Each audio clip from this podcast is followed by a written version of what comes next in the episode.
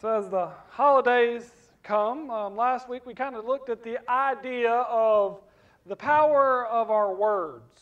That, that words have power to either give or to take life, to build up or to tear down.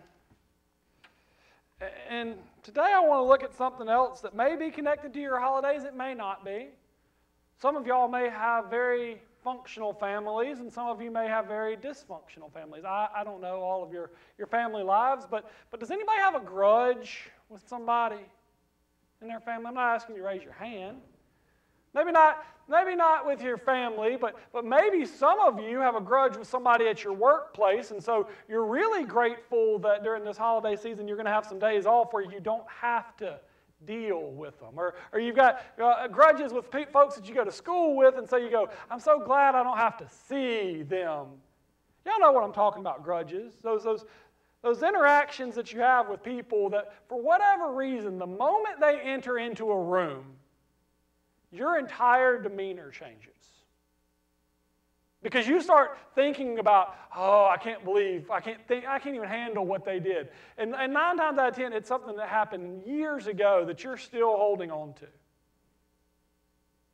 For the longest time, me and my brother held a grudge with each other. And it sounds very petty because it is very petty.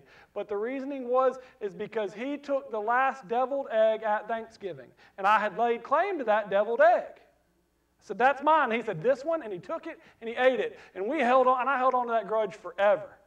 Anytime there was deviled eggs, I didn't care if there was 10 left on the plate. I was taking all of them so that he wouldn't get any. But these idea of, of grudges, of, of lingering conflict, or, or another definition I saw, um, getting mad and just staying mad. Or one of the best definitions I heard, a persistent feeling of ill will or resentment from perceived injury or offense. This, this persistent feeling of ill will towards somebody from a perceived injury or offense.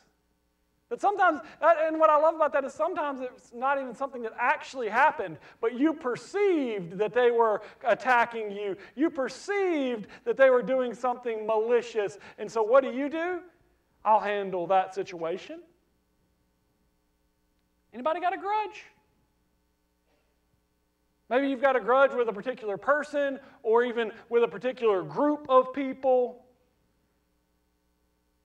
And, as I wrestle with this idea of grudges that we bear, I have to ask the question why do we hold on to them so tightly?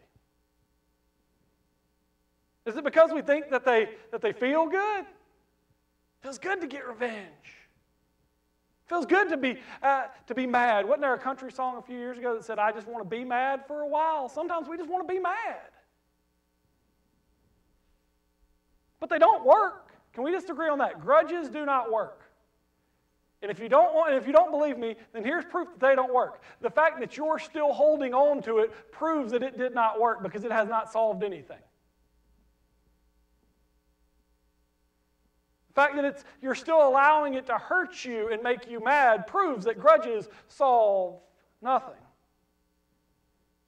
And, and, and Paul has something to say about that in his letter to the Romans in Romans chapter 12, beginning in verse 17. And I just want to look at that first verse honestly for a brief moment because he says, Do not repay anyone evil for evil, but be careful to do what is right in the eye of everyone. Do not repay anyone evil for evil. That fact that he says repay, I want to go ahead and, and get this out there, um, implies a context that, that there is someone who has done something to you. And I'm not discrediting that. I'm not up, up here going, just, just give, lay aside all that hurt. And da, da, this is acknowledging that there was something done to you. You have a reason to be upset. But he also points out something that I think is innate within us as human beings. And that is that our inclination is to repay evil for evil. If you don't believe me, go hang out with five and six year olds for a little while. I can remember growing whenever my nephews were growing up, almost every one of them followed in my brother and my footsteps and would get in trouble when they were at school. And inevitably, we'd hear a conversation that would go something like this Well, what happened? So and so kicked me. What'd you do? I kicked them back. Anybody else have interactions like this? And the thing is, is, as we get older, we don't kick them back, but we definitely get back and get even. We just become way more subtle about it because we're more experienced in it. We play emotional warfare sometimes. We withhold things from one another because our inclination is to repay evil for evil. And somehow we've started to buy into the fact that if we get revenge, it will be the end of the issue. If they do evil to us, we do evil to them, everything's good. Except for we know that's not how it happens. And that's not how it works. Because if somebody does something evil to me and I repay, then what happens? They have to get even with me. And I have to get even with them. And we find ourselves dwelling on this and allowing this to become part of who we are. And I think the language for grudges is so misleading because we use the term, do you hold a grudge? And I think the answer is absolutely not. None of us hold a grudge, but many of us are held by our grudges because they have laid into us and cling to us and will not let us go. And so, what happens in a grudge is that we find ourselves repaying evil for evil, offense for offense. And as that happens, it goes something like this offense for offense for offense for offense and so on and so forth until not only do we have so many offenses, but we literally have a fence between us and someone else built out of our offenses to them. That a barrier gets put up between us and people. And what is so sad so often about grudges is this that the grudges that we hold and that hold us so frequently are with people that we care deeply for. In all honesty, that kind of makes sense because if we didn't care so deeply for them, we'd just let it go. But the other side of that coin is this that it may not be, you may be saying, no, preacher, I don't care about them. But the, here's the reality of all grudges is it may not be separating you from someone that you care deeply about, but it is call, someone that you are called to care for. And you can't disregard that because Jesus calls us to love as he loved. And so we're called to care for these people. But so often we allow our evil for evil ways to put us at odds and to put barriers between us and one another or us and a whole group. And we put them on the other side of the fence. We put them on the other side of the barrier because they believe or they vote or they value things differently than we do. Or even as we were talking about and joking this morning in men's club, during Egg Bowl season because they cheer for a different team than you do, all of a sudden you put up a fence, a wall, a barrier. And for many of us, we've held on to these for so long that the fences are not just long, but they're reinforced. Sometimes we've been mad for so long, carrying a grudge for so long, we don't even remember where it started. We remember what happened last year, but we don't remember why the grudge ever began. It's kind of like that old story of the Hatfields and McCoys. If you go research it, so frequently it's like, well, where, what started this whole issue? Nobody knows. Because it's, it's such history that people go, well, it might have been this or it might have been that, but we don't really know. And so Paul looks at us and says it's time to interrupt this cycle of evil for evil. And as I, as I even say that, for some of us, we're going, yeah, yeah, but what about what, what, what about what they did to me? And then Paul has something to say about that beginning in verse 18 when he says, If it's possible, as far as it depends on you, live at peace with everyone.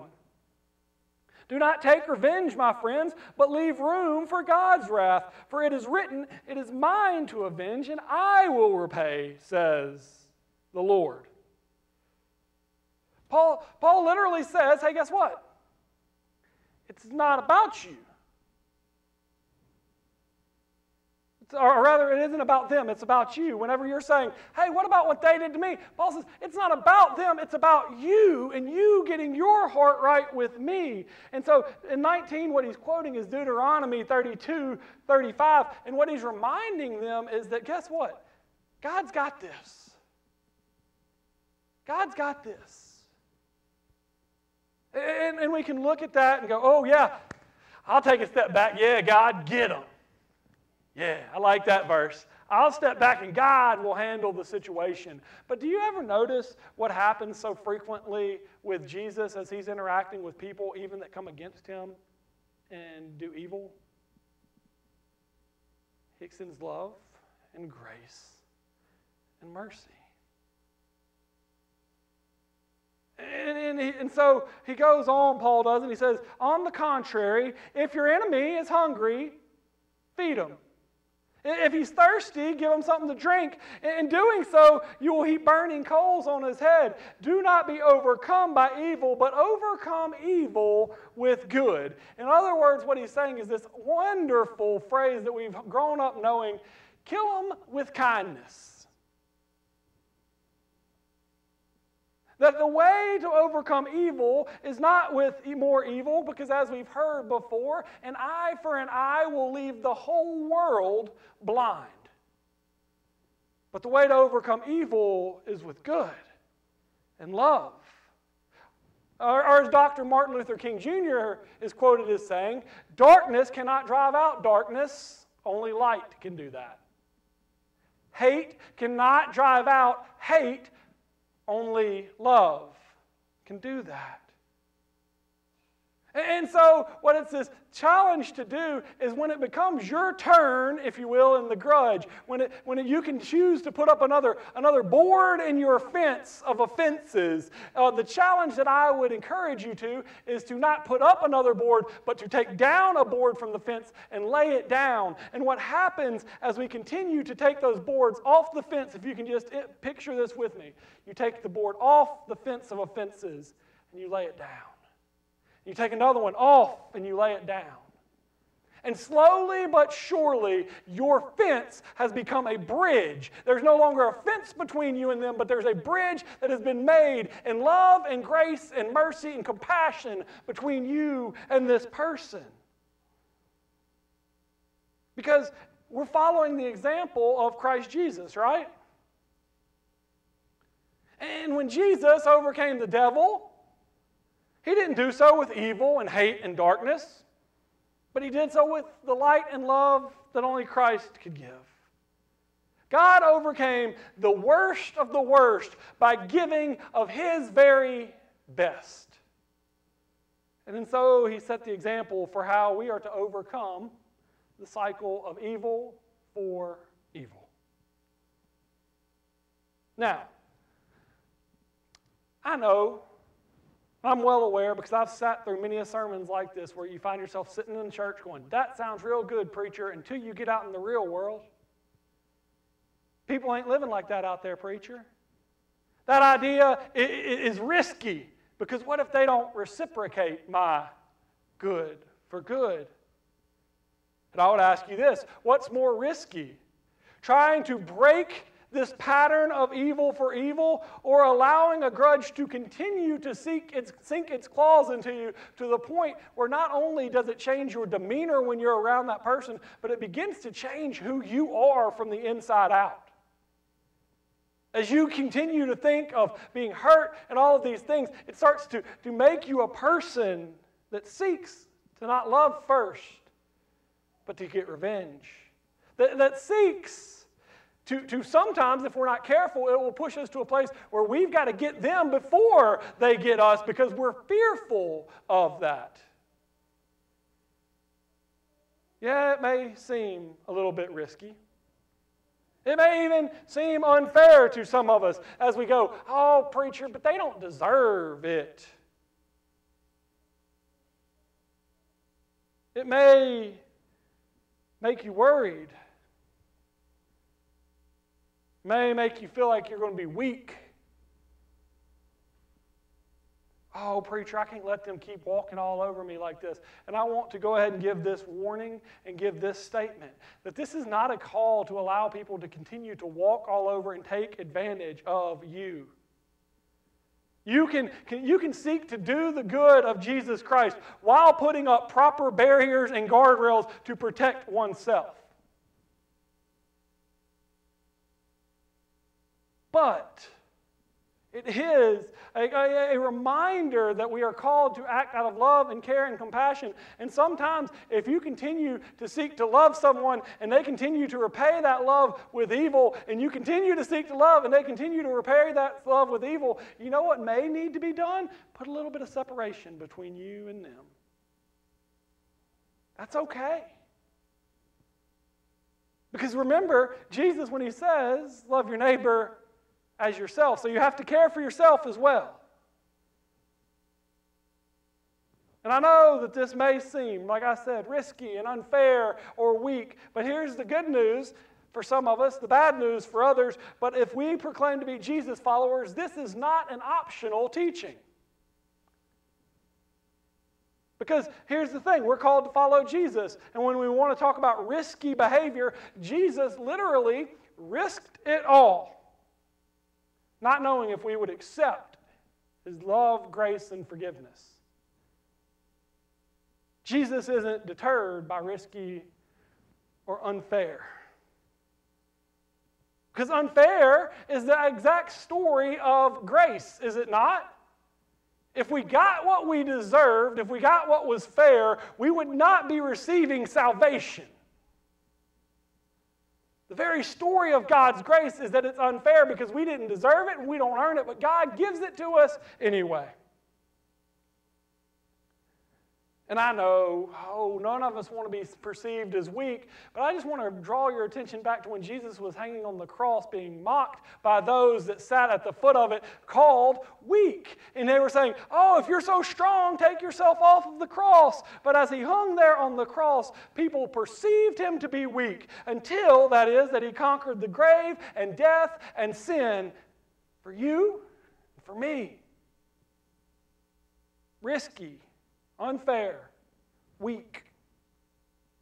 That's how Jesus overcame evil with good. And so, as we think about our calling, our calling as Christians to, to live the way of Christ, and, and as we look at this idea of grudges that we may hold, or better yet, hold us, I want to give you some, some practical tools, if you will, in case you encounter that person that you're holding a grudge with. The first one is to go quickly and directly. It's not a talking around the situation, and it's not a I'll put it off till tomorrow, because if you're like me, you'll put it off until tomorrow, until tomorrow comes, and then you'll put it off until tomorrow, until tomorrow comes, and you never address the issue. So be quick and direct about addressing it. But as you're quick, be quick to forgive. Not, not as we talked about because they deserve it, but because that's who you are as a person, as someone that forgives. And so frequently, I think we look at this idea of saying that forgiveness is condoning what happened, and it's saying, no, I'm not going to allow what happened to have this rule and reign over my life anymore because I'm going to move on past it. It's not to discredit it, Notice, I mean, even Paul doesn't say, hey, what happened to you wasn't that big of a deal. He says, no, it was a deal. There is an issue. But forgiveness means that you're not going to allow those past offenses to define you anymore. So be quick to forgive. Maybe one of the harder parts for all of this would be this own your part. Own your part. That so often we look at a grudge and we go, I, I, didn't do anything. It's all them. They just keep doing it. Well, why do they keep doing it? And so often it's because we, whether consciously or subconsciously, are pushing back and putting up barriers as well. We're offending back because we repay evil for evil. And as the, I was always told growing up, there's three sides to every story his side, her side, and the truth. And so often we just stay on our sides and we're unwilling to move to the center of the truth and go, hey, you know what? Let me own my mistakes. And I know some of y'all are even hearing that and going, oh, but they need to own theirs. Let, let them worry about them. Let God worry about them.